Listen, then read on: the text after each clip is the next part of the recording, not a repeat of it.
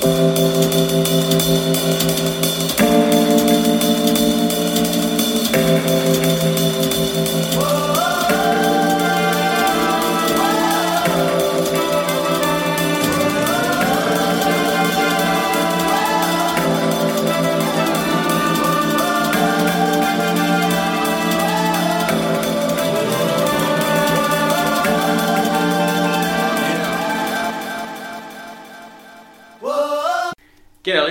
back with Benny, Banksy and Boydie. Hang on a second, there's no Banksy or Benny here.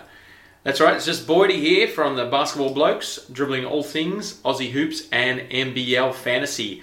Got a bit of a special uh, podcast this week. I was fortunate enough to have a chat to the grand champion of NBL fantasy, even though he is ineligible, uh, one Liam Santamaria uh, and asked him to come on and uh, do, have, have a chat for 20 minutes or half an hour or so and uh, get a bit of a idea of what worked for him and maybe what didn't work for him and also just a little bit of uh, general NBL talk to finish us off for the day. Um, now, you have to excuse the uh, recording at times. I had had some technical difficulties uh, with the phone call and recording the phone call, um, so it's a little bit of a shady recording, but um, stick it out. Um, hopefully, I've uh, edited enough so you can make sense of it all and uh, enjoy the podcast. Cheers. Cool. Thanks for joining us, Liam. And I guess to start off, uh, congratulations on the win. Uh, I think you have finished around about 235, I think it is, something along those lines, fantasy points ahead of the second place person. And you're almost uh, 500 points ahead of me, unfortunately, um, after looking pretty good there in the, in the last couple of weeks. I guess start off, you know, what, what was your strategy, I guess, for the team at the start of the year and, and what worked for you and what didn't? Um, yeah, thanks, thanks, mate. Um, appreciate that. Uh, my strategy, honestly, I'd never, I'm, I'm a NBL fantasy rookie. I'd never played NBL fantasy before. I'd actually, I'd never played AFL Dream Team, but a lot of NBA fantasy over the years with fellas, and um, but this was a whole different thing to wrap my head around because um, I'd never played in a fantasy league like this where you know you and I are competing against each other, but we can both have the same players yep. on our team. You know, I'd always been involved in like drafts and yep. drafts or snake drafts where I get the guy and you don't. So wrapping my head around that and the salary and everything was was um, kind of the first step. And um, my man Tom Hirsch from you know from NBL.com.au mm-hmm. was helpful with that. He sort of explaining how it all worked, and then um, yeah, then went about sort of trying to put the team together. And to be honest, you know, if you talk about like what what worked, um, I think the thing that you know I had to wrap my head around at the start this idea that the league didn't start until week three. Yep. Which sort of seemed strange to me, and I couldn't work out what that was all about. And everyone was saying, "Oh, don't, don't worry, just you know, mess around with it for a couple of weeks and get you sort of, you know, get ready for the start of it." But looking back, I actually think those first two weeks before the official thing began were probably the two most important in getting a team together that um, was going to do well because feel like that's where I made most of my money. Yep. Which you know, which made just made things easier the rest of the way. Um, getting guys right off the bat that um, that went up hundred. You know, a whole bunch of guys that went up hundred k up in those first couple of weeks, and then all of a sudden from there, my team had plenty of money to move people around and pretty much for the most part do the moves that I wanted to do. And um, so I think that was probably the, the, the, thing that set it all up was getting kind of the right guys in right from the very get go. Yep. So you use that to your advantage to get the um, appreciating um, salaries and all that sort of stuff. So did you have Bogut from the start then, by the sounds of it? Yeah, I had Bogey um, because you know I kind of like, that was my first question to sort of people who played it before was like, all right, well, what are the what are the key stats that you sort of need in this game? And obviously they were talking about offensive rebounds, blocks, and assists were yep. the ones that they said will really separate players. And I thought, all right, well, well, you've got to have the bogeyman no matter how much it costs. Yep. Because uh, he's going to, you know, who's going to keep him off the offensive glass? He's going to send back a lot of shots, and you know, we all expected him to throw a bunch of dimes as well. And then, um, yeah, so then from there, another there, you know another guy, DJ Kennedy, Yep. was the guy I had in right from the get go because I thought, well, he's going to sort of contribute across the box score. Um, I liked the idea of Nathan Sobey at the one for Adelaide, and um, him being a guy that could um, that could contribute right across the box score like that. So to have, you know, early on in the season, especially, he was putting up big numbers with the triple double Yep. and whatnot. Um, else? Shawn Long impressed me a lot in, in pre-season. His money went up fairly big in the early going. Obviously, he's done um, you know well in the second half of the year, but those first sort of three or four weeks were, were, were pretty helpful from him as well. And who else went up early? Jacob Wiley, I had him in there. Yep. Um, and then obviously those guys on the bench, Dave Barlow, I think was on my team from week one to week 18. Yeah, so you had him from the start, and I noticed um, Emmett Naar was also on your final round team as well. Did you have him from the start as well as a cheap point guard bench option? Yeah, I did, yeah. So he sort of sat there the whole time. To be honest, that didn't really work out how I thought it would because I thought he was probably going to get the start at some point. Yeah, It was not more, maybe a sort of a, a lack of confidence in Cedric Jackson's kind of fit with that team and how that was all going to work out. And, you know, knowing that Emmett's a sort of player of the future in the NBL, I thought, oh, he's going to play well, he's going to throw a bunch of dimes. And I think halfway through the year or two thirds of the way through the year, his minutes are really going to spike. And that probably didn't really happen, but, you know, sort of was a handy player just to keep there. And then I think the, uh, the other guy I had most of the year was Brian Bowen. Yep. Um, and that was mainly, you know, he's obviously wasn't sort of giving me heaps of points or giving me much cash over the course of the season, but his dual player, dual position eligibility was very handy on the bench. So I had, with him and Barlow, I basically had the ability to slide those guys from shooting guard, small forward, and power forward between the two of them. Yep. So that just helped kind of move the pieces around on the bench. Yeah, perfect. I, I had a similar sort of thing approach with those two. I think I had them for most of the season. I think I had Bowen all the way through as well. So that makes sense to me. What? So th th you've probably just gone through your winning moves there. Do you reckon you had any moves that didn't pan out for you really that well? Well, yeah, I think I think I had Corey Webster at the very start. You Yep. know, we saw what he did in Phoenix, Yep. and I thought, um, you know, with his relationship with Kevin Braswell and what he'd done in the preseason, and um, thought, oh, between him, Ty Wesley, and Shawn Long, that's probably going to be the, the group that gets it done Yep. for the Breakers. But um, I think maybe that was one that didn't pan out. But thankfully, I think I kind of cut ties pretty early, maybe after week one or week two, and sort of went elsewhere from there. Um, but no, like I said, I think really, I think most of the moves I had throughout the season were the, all the moves that everyone was making week by week. You know, like bringing, trying to bring in Lamar Patterson at the time, at the right time, trying to maximise the doubles over the singles and all that. But I think, like I said before, I think the thing that probably helped was just having the, the right the guys that were going to go up in money right at the very start, Ah, those first sort of two, three, four weeks. And I think the, the big ones were the new imports. Yeah. You know, if, if like Shawn Long, Jacob Wiley, DJ Kennedy, um, those guys all starting at one million bucks. Yep. Um, and kind of thinking about the role they're going to play on their teams and that they were going to be, um, you know, pretty influential players. That they're, I think there was just kind of a steady stream of, of price rising from those guys in the early going. Yep. Yep. For sure. Um, that was probably yeah. I think that probably would have been the best move for everyone to make, and also Bogut coming in, who was uh, uh, you know effectively a new import or whatever you want to call him, but he was that that 1.5 mil to start off with that made people like uh, the three basketball blokes here definitely like go, oh, maybe we'll wait until their, their schedule gets a little bit better for fantasy. But uh, obviously that was probably a winning move in the end because he was averaging sort of 70 right from the start and bumping up in price every every week. So probably a mistake that some had had made.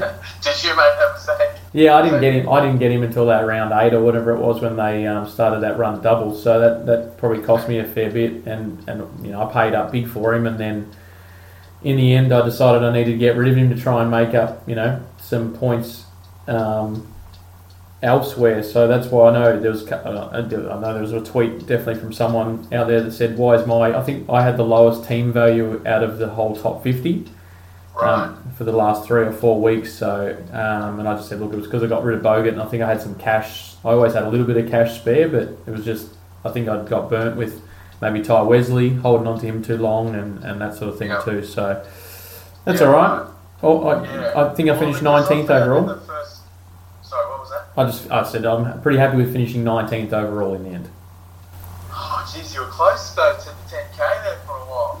I was, I was, but um, I don't. I just at the time I was looking at that, and I was looking at other people's benches. Like your bench was stacked compared to mine, and I was just like, oh, I'm struggling here, and I, I, I was looking sort of a few weeks ahead, and I just couldn't get the changes I wanted while still keeping my starting lineup sort of all on doubles, Right. and so um, that ultimately cost me in the end. But that's okay.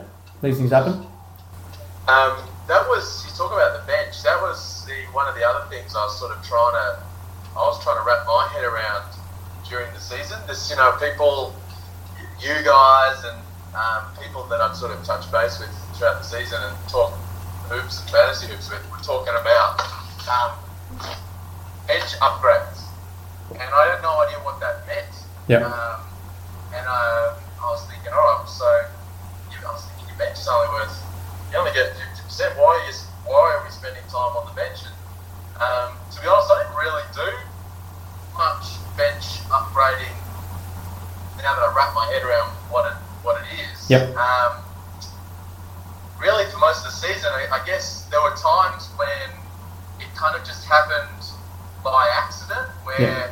I wanted to bring someone new into the starting lineup, and um, I had the ability, I guess, with the with the salary, to slide someone from my starting lineup across to the bench Yep. and drop drop someone that was previously on the bench, and I was and so I'm assuming that's what that's one way to do a bench upgrade. Yep. I guess the other way is just going straight drop a guy, drop Bowen and bring in do like Rashad or someone like that, and that's and, and just keep it on the bench. But um, I think looking back, I think that worked out quite well. Not trying to do that too early Yep. and just focusing maximising the um, the points in the starting lineup. Yeah, I think, and if you had, if you still had Barlow sitting there anyway, and I think in the end you had Corey Webster too, so those guys were on doubles for like the last four weeks of the season anyway, so you probably weren't going to be needing to change them around too much either. Probably worked out well. I think the other big decision um, for I think for everyone mid-season was when Bogut's when Bogut started playing singles. Yep. Decision whether to keep him or drop him, Yep. and I, I I put him on the bench. I think there was that one crucial week, one week where it was this, the big decision about whether to drop him or keep him Yeah. on your bench or play him on a single. And I put him on, and that's when his um, production sort of started to fall off a little bit. Yep. So that, I think that, that ended up being a bit of a mistake. Okay. Um, in retrospect, I'm probably, you know, we're all geniuses in, in hindsight, but I put him on the bench and his production dropped off, and all of a sudden he was losing value, and th- those people that dropped him were doing quite well because I'm, oh, if I can find a way to bring him back, I'll save some some salary loss. Um, Yep. But yeah, I guess it worked out well. Yeah. Did, did you have uh, did you have my boy Nick Kay at any time during the year? I don't know if he was in your team much, was he? I was a little late on the Nick Kay train, um, but I did have him. I did have him on that monstrous week. I don't think Shep had him on as captain when he had his really, really big week. Yeah, two weeks in a row. Yep. Um, but I had him in the lineup, which which was good. Um, I did have I did have Sobey captain the week he triple double. Oh, okay, that was good. I think so. I think that helped. yeah. Um, but yeah, I mean, I was pretty keen on making from that point on. I was pretty keen on making sure I had Nick Kay in the lineup whenever he had doubles. Yeah. obviously, there were a couple of weeks where he was a little quiet in that regard. Yep. Um, but overall, once he once he showed me that he was going to be um, he was going to add those dimes to his stat line. Yep. I thought, oh, well, he's, you know, he's pretty reliable in terms of getting points, getting offensive rebounds. You, you know, becomes a bit of a Ty Wesley type when he's adding three or four, five dimes to the to the um, line, and I thought he became like a guy you needed to have in there. That's it. He's, he fills up all those stats, doesn't he? Really. So yeah, he was he, he was one of my first in if he had doubles, pretty much. So worked out well. So did you have him captain when he went? What do you have, like 200 or Yeah, that's it. So there was that week. There was two weeks in a row, I think it was, where I had him captain, and um, that was pretty early in the season. I think when they were on a double somewhere. So it was what round seven to ten. So it was somewhere around there, and I had him on Yeah. two weeks in a row, and I, I went against Banksy's captain choice both weeks, and um, and it turned out good for me. Um, Yeah. he was still a non-believer in K, I think, at the time. So um, that's where I sort of got the jump on on the, the other two boys, and um, yeah, oh, yeah, that's it, pretty much. So where where did the other fellas finish? Ooh, that's a good question. I'm not sure if they want to say it out loud. Um, well, they're not here. um, so yeah, they're not on the call. Um, If you miss a meeting, yeah, that's what it. happens? yeah, I think Banksy was around the around the 200 mark. He kind of gave it away. Well, he didn't give it away. He was just trying real out there moves to try and get it back in the end, and it would it just kept hurting him basically. Kind of like what I did for the last couple of weeks. I did a few things that were probably a little bit just out there, and it didn't pan, pan out at the end. But um, You risked it for the biscuit. I risked it for the biscuit and it didn't work. Uh, you know, I went with Casper instead of McCarron when there was a bit of a, a question mark on his knee and all this sort of stuff, and that really burnt me, I guess, in the end. So I reckon Mitch McCarron had about an extra, uh, probably close to 150 points or something over the three weeks or whatever it was. So that would have that definitely hurt me, um, Yeah. etc. So yeah, um, and I think Benny finished in the top. Oh, I think he, I think he got in the top 50 in the end. Okay. I think. I think. I'm not 100 percent sure. Don't quote me on that. We'll um, we'll save that for the our. Uh, we're going to do a uh, re- end of year review show. I think uh, this weekend. Right. So we'll probably pop that up when we do it. So, so top, you finished 19 top 20. What was your best move or moves? What was your money play? Uh, probably K in those in those weeks. I probably got lucky there. Um, captain him at the right time. I, I, I made pretty good captain choices all year, pretty much. Um, I'm not sure why. It just I just it just happened to be that way. Um, I had Long a couple of times when he balled out as captain as well, and, and was the hot, top scorer of the, of the round.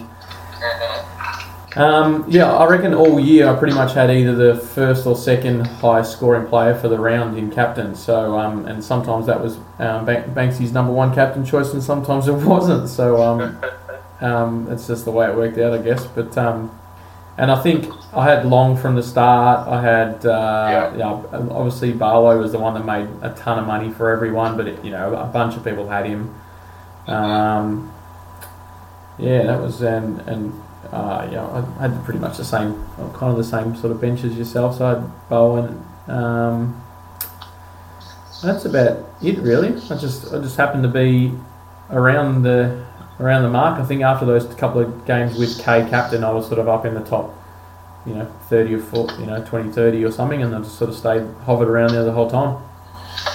Did you have um, Did you have like a swing for the fences move that that made you know could have put you up in the top five or in the in the money that didn't quite pay off? Um, for a couple of weeks at the end there, I was keeping Wesley, even though his form dropped right off, Yeah. just because I thought it almost was almost a point of difference to have him in the side. Because I reckon I thought everyone was jumping off, and it probably didn't pan out. I mean, round 16, what do you have? A 30 for the round.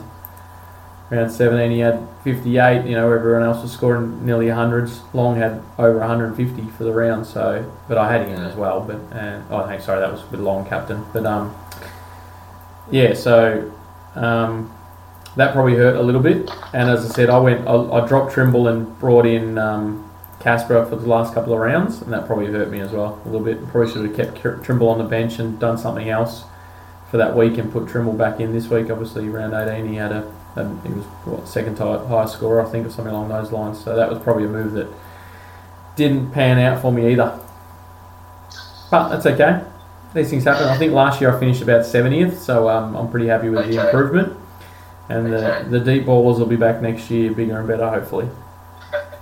Um, how do you think the the effect is of going to have the other team? It's going to spread obviously rosters out a little bit, both in general and also fantasy. Oh, bring in the Phoenix. Yep.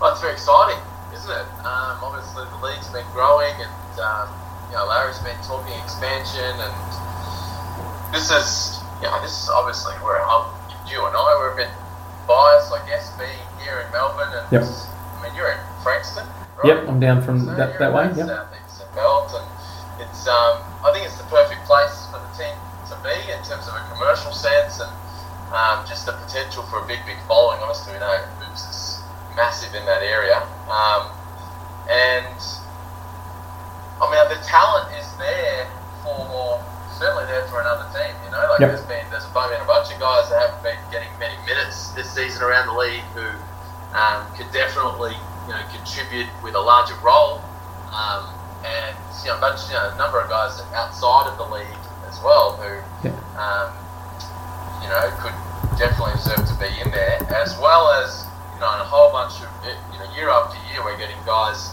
coming back from college Yep. who are ready to contribute at a high level. Some guys that are coming back a little early, like um, like Harry Froling this year, and then other guys that are coming back at the end of um, their college career, guys like Emmett Naar, and we're going to have a bunch of those kind of guys coming back this year and next year, and um, so it's going to be exciting seeing more of those younger players with um, maybe the chance to play bigger minutes. Yep. Um, and you know, the challenge, obviously, is for them to be competitive in year one. You know, we've seen even with the with bringing back the Bullets how difficult that can be in year one. It took them till their third year back to, to make it into the postseason.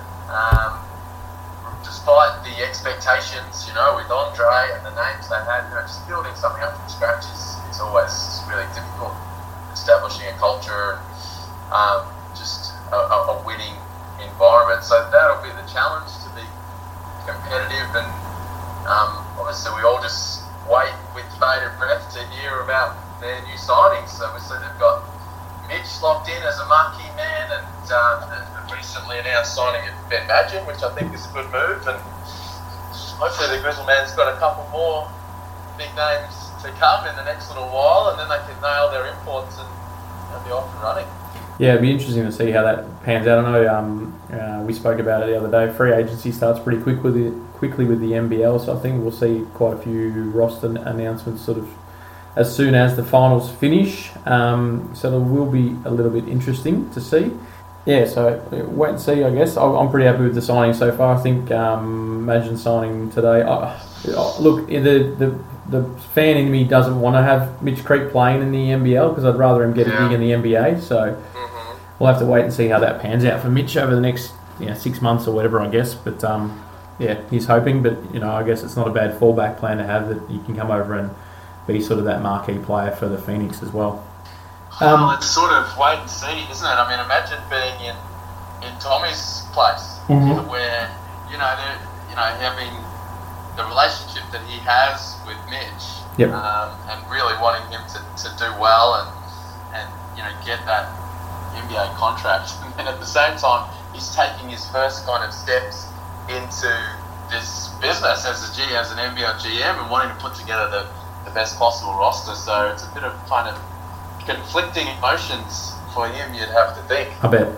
I can only imagine. So, and just what fans are thinking about it. So, wait and see. Um, uh, I guess we, we're going over the 20 minute mark now, mate. So, I think I'll probably try and wrap it up for you. I know you're going off to a recording at the uh, Fox Studios as well. So, I guess just a pretty open one. How important do you think uh, fantasy is, as in NBL fantasy is, for the league going forward? We kind of feel like it maybe took a bit of, bit of a backseat this year. Um, compared to say last year where it was maybe on a bit advertised a bit more on the on the coverage on TV etc. So do you think it's a do you think the, the league I guess thinks it's important and um, you know will we see you as the uh, spokesperson now for it now that you're uh, the reigning champ I think I might be done. Might be time to retire. retire on top You know, like uh, George Costanza, where he just sort of walks out of the meeting and says, "I'm done. I'm out. That's it."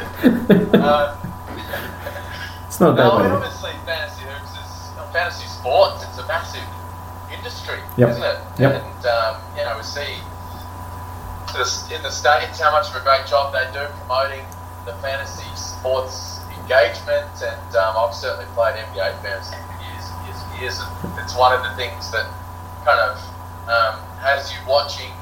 I mean, I've watched it anyway, but a lot of people it, it help brings them into watching games even when the team that they don't support um, isn't playing Yep. and you know that's that you know it's something that, that really helps. So um, I think maybe the there was like some sponsorship aspect Yep. of this season, which is why it maybe didn't get as much promotion Yep. um, this year as it, as it did. I think Sportsbet were involved in were they, they were the sponsors for Yep, the Sportsbet, fantasy league, Yep. and um, and yeah, with the broadcast kind of going global, going into so many different markets, a lot of those uh, markets have you know anti-gambling rules and can't you know, don't want um, betting agencies mentioned. So I think that might have been one of the reasons I wasn't promoted on the broadcast as much as it was Yeah. last year, where it was people getting a little sick of uh, the commentators mentioning their fantasy teams, but. Um, but hopefully the numbers that are people involved in it haven't dipped too much because you know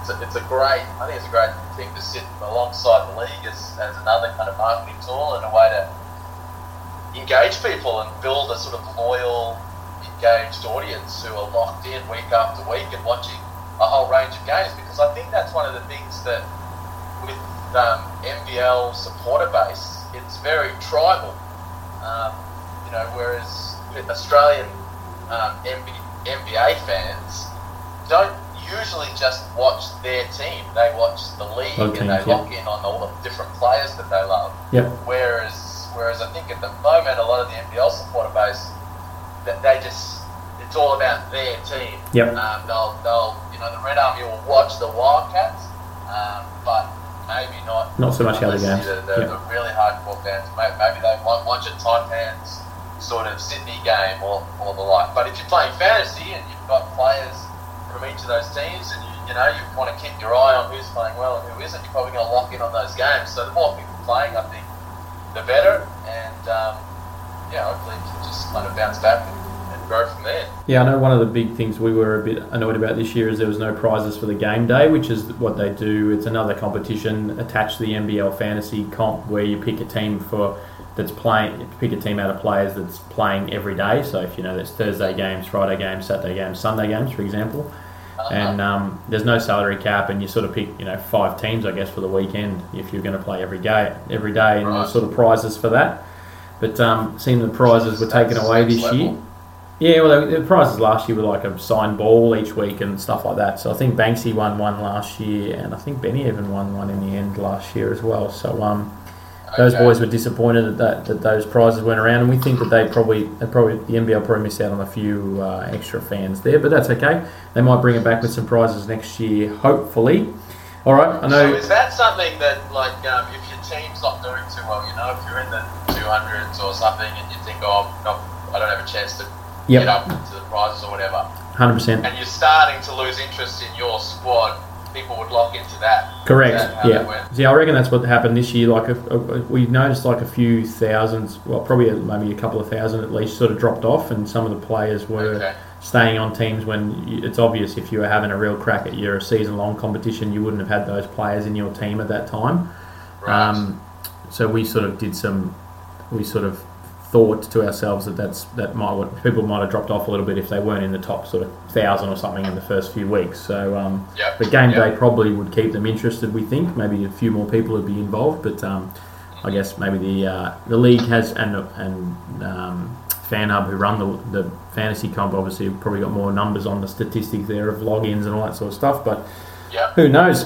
Um, I'm conscious you need to run off, mate, and, and get in for the recording. So once again, just Yeah. wanted to say thank you for um, uh, joining me today, um, but also uh, through your conversation and, and tweeting and all that sort of, sort of stuff through the year. I know quite a few of our followers and fans were loving the interaction between us and you and them as well, and all that sort of stuff too. So um, No, no big, worries, big, big thanks for the having year, on. mate.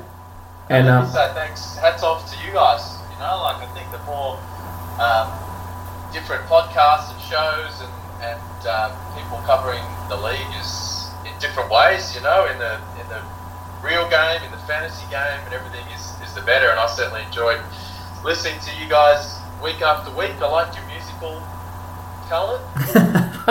yeah, yeah. I'm in my music studio at, at the moment as I'm as I'm talking to you. So there you go. I Um, like it.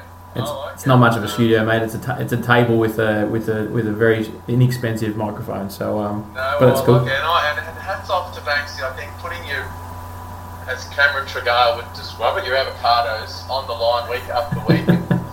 but you know, he didn't. He didn't just give a group of, of five guys to consider. He went five to one, counted them down, put his business on the line every week, Yeah. and putting himself up for kind of critique, which Yeah. you guys duly took advantage We, of. we do, yes. um, was uh, was very impressive. So good stuff, and bigger and better for you guys next season. Cheers, mate. No, thanks for that, and also for you too. So hopefully, you're the spokesperson. You can, uh, you know, talk talk us up a little bit to the league or whatever, or the competition. All right, I mate. told you I'm done. I'm out. George Costanza's out. I'm out. Cool, mate. All right. Thanks again, right. and uh, chat soon. Cheers, mate. Cheers, buddy. Cheers, Thanks, mate. mate.